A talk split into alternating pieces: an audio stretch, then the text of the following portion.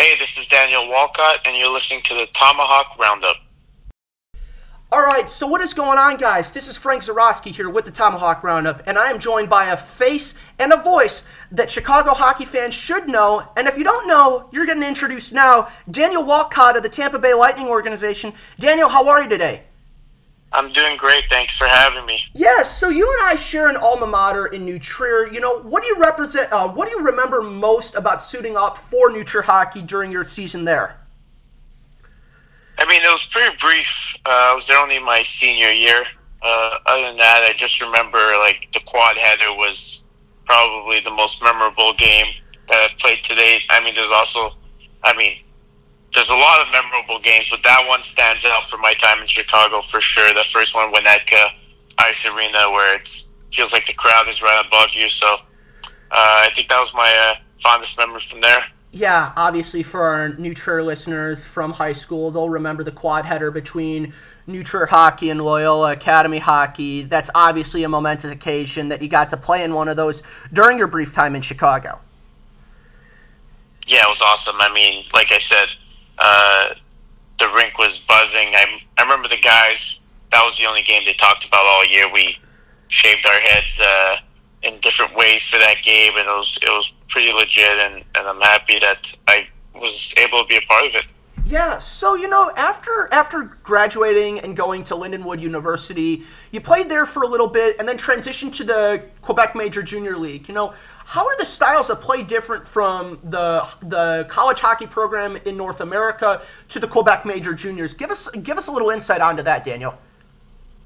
Uh, well, Lindenwood at the time they were still club uh, club hockey Division One. I. I think this is the last year that they're going to be club hockey. They're moving to NCAA D one next year. But yeah, I mean, it was just me as an 18 year old playing against men. Honestly, uh, my captain was 26 years old, uh, and I was 18. My other freshmen on my team were 21 or 22. So it was really um, making that transition from playing against older men to then going to the Q and playing against 16 year olds and 17 and 18 year olds. Uh, for me, I feel like the transition, uh, I was more mature as a hockey player, so the transition went pretty smoothly. Uh, after a handful of games, I was able to play in the Subway Series, and that's basically when my name was talked about and I got put on the map, really. Yeah, that Subway Series. Tell our listeners in the U.S. about that Subway Series, you know, what it means and a little bit of background about it. So basically, the Subway Series is um, the Russian team send over, uh, so the Russians send over a team to play against the, the best players of each league in the Canadian hockey system. So us being the QMJHL, uh, we had the Quebec All Stars that played against uh, Team Russia and then from there they go on to the other different leagues and they you put together a, an all-star team from your league to play against the russians so i mean it was an honor for me to uh, to be a part of that i was one step closer to making it to the world juniors which was always been a childhood dream from of mine so uh, like i said after that game when i was fortunate to play in that game uh, i think i got about 15 nhl scouts that requested to interview me which was like from being at club hockey the year before and New Trier the year before that to to being on the NHL radar was was a big step and it was unbelievable. Yeah, and that, that really is, you know, talking about that that perseverance and resilience, Daniel. You know, you're the embodiment of hockey resilience. You know, slugging your way from New Trier to club to the Q then through the minors to making your NHL debut May 10th, 2021. How did you keep your mindset growing coming to that momentous occasion of your debut during the postseason of 2021? I mean, uh, I breathe hockey through and through. Um, my dad, same. Uh, even when I was playing in, in the lesser leagues, whether it be just playing high school hockey, where even going from high school hockey in Illinois to the to club hockey, people like this guy plays high school hockey, like he's not going to make this club team. Or, uh, you know, I just as long as I was playing hockey, I knew I had a chance. And Rick Zombo, my coach, told me that the NHL will find uh, NHL players. You just have to keep working hard, and and you know that was kind of motivation for me.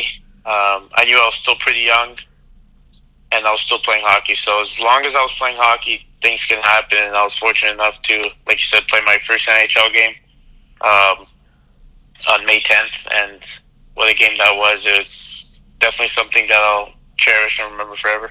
Yeah, you know, you saw your first lineup was with one of your close friends, Mathieu Joseph, and a, couple other people you were rotated in around with. But the first line that you played with was an all black lineup, and that was a big deal for the sport of hockey. I guess my question for you from a diversity perspective, you know, what was it like blazing that trail being one of those the the on the opening lineup with that with your other teammates of color?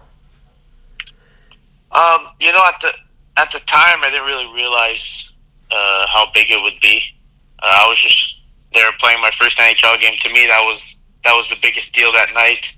Uh, I think it's after the next following week, even probably from the end of the game to that next following week, uh, it started to sink in a little more. Uh, you know, what we did was it's unfortunate that uh, it took this long for it to happen. Yes. Uh, but it's definitely, you know, being there beside two of my best friends and doing that and achieving that and hopefully being an inspiration to future generations like the generations before us were to us, like guys like Wayne Simmonds, Jarome Iginla, PK Subban. You know, we looked up to those guys growing up because they're, they're guys that look like us and in a sport that there's not many uh, black players or people of color. So uh, we just hope as a, as a trio that we were able to bring that more more of that exposure and be an inspiration for younger generations. Yeah, and that and that exposure is so important because obviously. I don't know what it's like to be in your uh, in your shoes. You know, we did an interview with the legendary Kevin Weekes about this issue of 45 minute segments mainly about diversity in hockey. And he said, you know, you have to understand what it's like to be on different sides of the color wheel. And I think that's so important because you're putting yourself out there uh, almost like, just like, hey, I'm here. This is what I want the future to be more diverse than I was. Yeah. I mean, you always, you always try to make a difference uh, when you're put in a position where people are watching you and if being a professional athlete, you want to represent yourself well, uh, your team well, and also your sport well. And I think that um, in that situation, uh, Coach Cooper did a good job of, you know, seizing the opportunity, and that was at hand. There was three of us on the same team. We all played forward, and we're good buddies. And also, um, we had a chance to make history. And the fact that he did that because you know he didn't have to, but he chose to do it, and it's it's moments like that and decisions like that that you know go a long way in the sport and in lives of people. Yeah, it's it certainly does. You know, talking more about your off ice initiatives, Daniel. You know, your during your time with the Crunch, you have been their AHL Man of the Year nominee three different times in three different years. You know, talk about what you do off the ice in the community and the impact those nominations have on you. Well, you know, uh, anytime in my earlier years, uh, we had a good group of uh, leaders and veterans that would go out in the community. I remember my captain, Mike Angelidis, started this uh, foundation called Change for Change, and we'd go out and, and do different uh, like fundraisers for that foundation. And from there, anytime I was asked to, you know, visit a hospital, was always an easy yes for me. And um, when Big Brother and Big Sister, uh, the the program reached out and asked for one of the Crunch players to, uh, you know, be a part of it and have a, a little brother. Uh, I jumped at the opportunity, and ever since, I think that was four years ago now, I have my little brother Jeremiah. We spent a lot of time together. It just, you know, things that we ha- we have so much off time that people don't really realize that we're only at the rink three hours a day on on practice days, and we have a lot of time to go either sit home and think about hockey or get your mind off of it and, and be around the community and help others and whether it be even just your teammates, show them around and stuff. So uh, it's definitely an honor for me to, you know, be recognized for the hard work I, I put in and and it's not to stop. I mean, it's just something that's a part of me. My parents definitely instilled it in me at a young age. So, I mean, it's it's easy, so why not? Yeah, it's it's so easy to be decent to other people and be kind to other people. So why not just take the chance and do it? And I feel like you've got the right mentality about it. You know, pay it forward kind of thing. Let's let's help the next generation, regardless of whether they're playing hockey or not. Let's help whoever we can in whatever way we can. Yeah, absolutely. I mean, like I said, my parents were definitely a big part in in instilling that in me. Um, my dad would always run hockey schools uh, when we were growing up, and he'd have us help out. And just from there, it's kind of second nature for me to help out wherever I can. Yeah, and that's that's so important. Just helping out wherever you can. You know, you you can you had your debut last season. You're starting off with the crunch this year. You know, what are some of your goals for yourself professionally going into this season? Just talk about that a little bit, Daniel. Yeah, I mean, I've been the American League for seven years now. It's my seventh season. Um, you know, you always wonder, will you have an opportunity to play in the NHL? What What's it like? What do you need to do? Uh, I think getting that, that game last year definitely, or even being up uh, for the amount of time I was at three months, it definitely got me, gave me, opened my eyes to uh, what NHL life is, what it takes to get there. Um, unfortunately, I got I'm injured here early in the season, but uh, as soon as I can heal up and get ready to go, then I know what it's going to take, and I'm going to work hard to make my way back. Yeah, and again, we're talking, we're circling back to that resilience thing. You may have a, an injury right now, but like you said, you breathe hockey and you keep slugging along.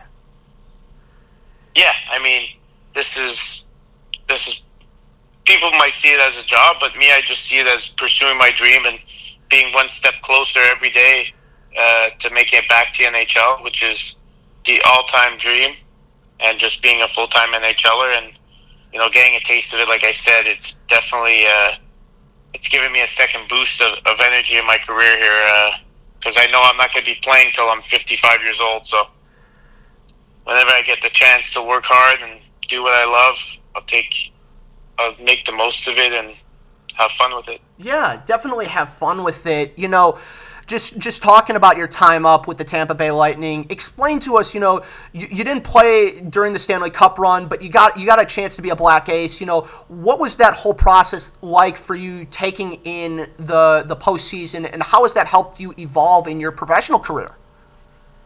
Well, yeah, you see, you walk around the rink. You're you're basically with the, the team. You just don't play. You know, you do the practices and stuff. Um, for me, I I really truly believe it, it helped me see what guys doing on a day to day basis. The older guys, more specifically for me, because you know I'm getting older in my career. I'm not getting younger, so just seeing what they do to their take how they take care of their bodies, how they eat, uh, and how they stay, you know, in shape and, and ready to perform day in day out. Uh, I got a lot of chance to spend with Cooch when he was uh, out post surgery. He was he was working his way back to the season, and we spent a lot of time together. I helped him, you know, get back to being in game shape, and you know, I learned a lot from him through that as well. Yeah, explain like what did you learn specifically from Nikita Kucherov that that help that's helping you now? Well, you know, you always want to when you're injured, you always want to rush back, right? And you want to you want to get back as fast as possible so you don't miss that many games. And he was just so patient with with how the process he did, and he really took the time to not only heal the injury but make sure that hockey wise he didn't miss a beat. He'd be on the ice uh, before everyone every day. He'd be the first in the rink. He'd be doing extra.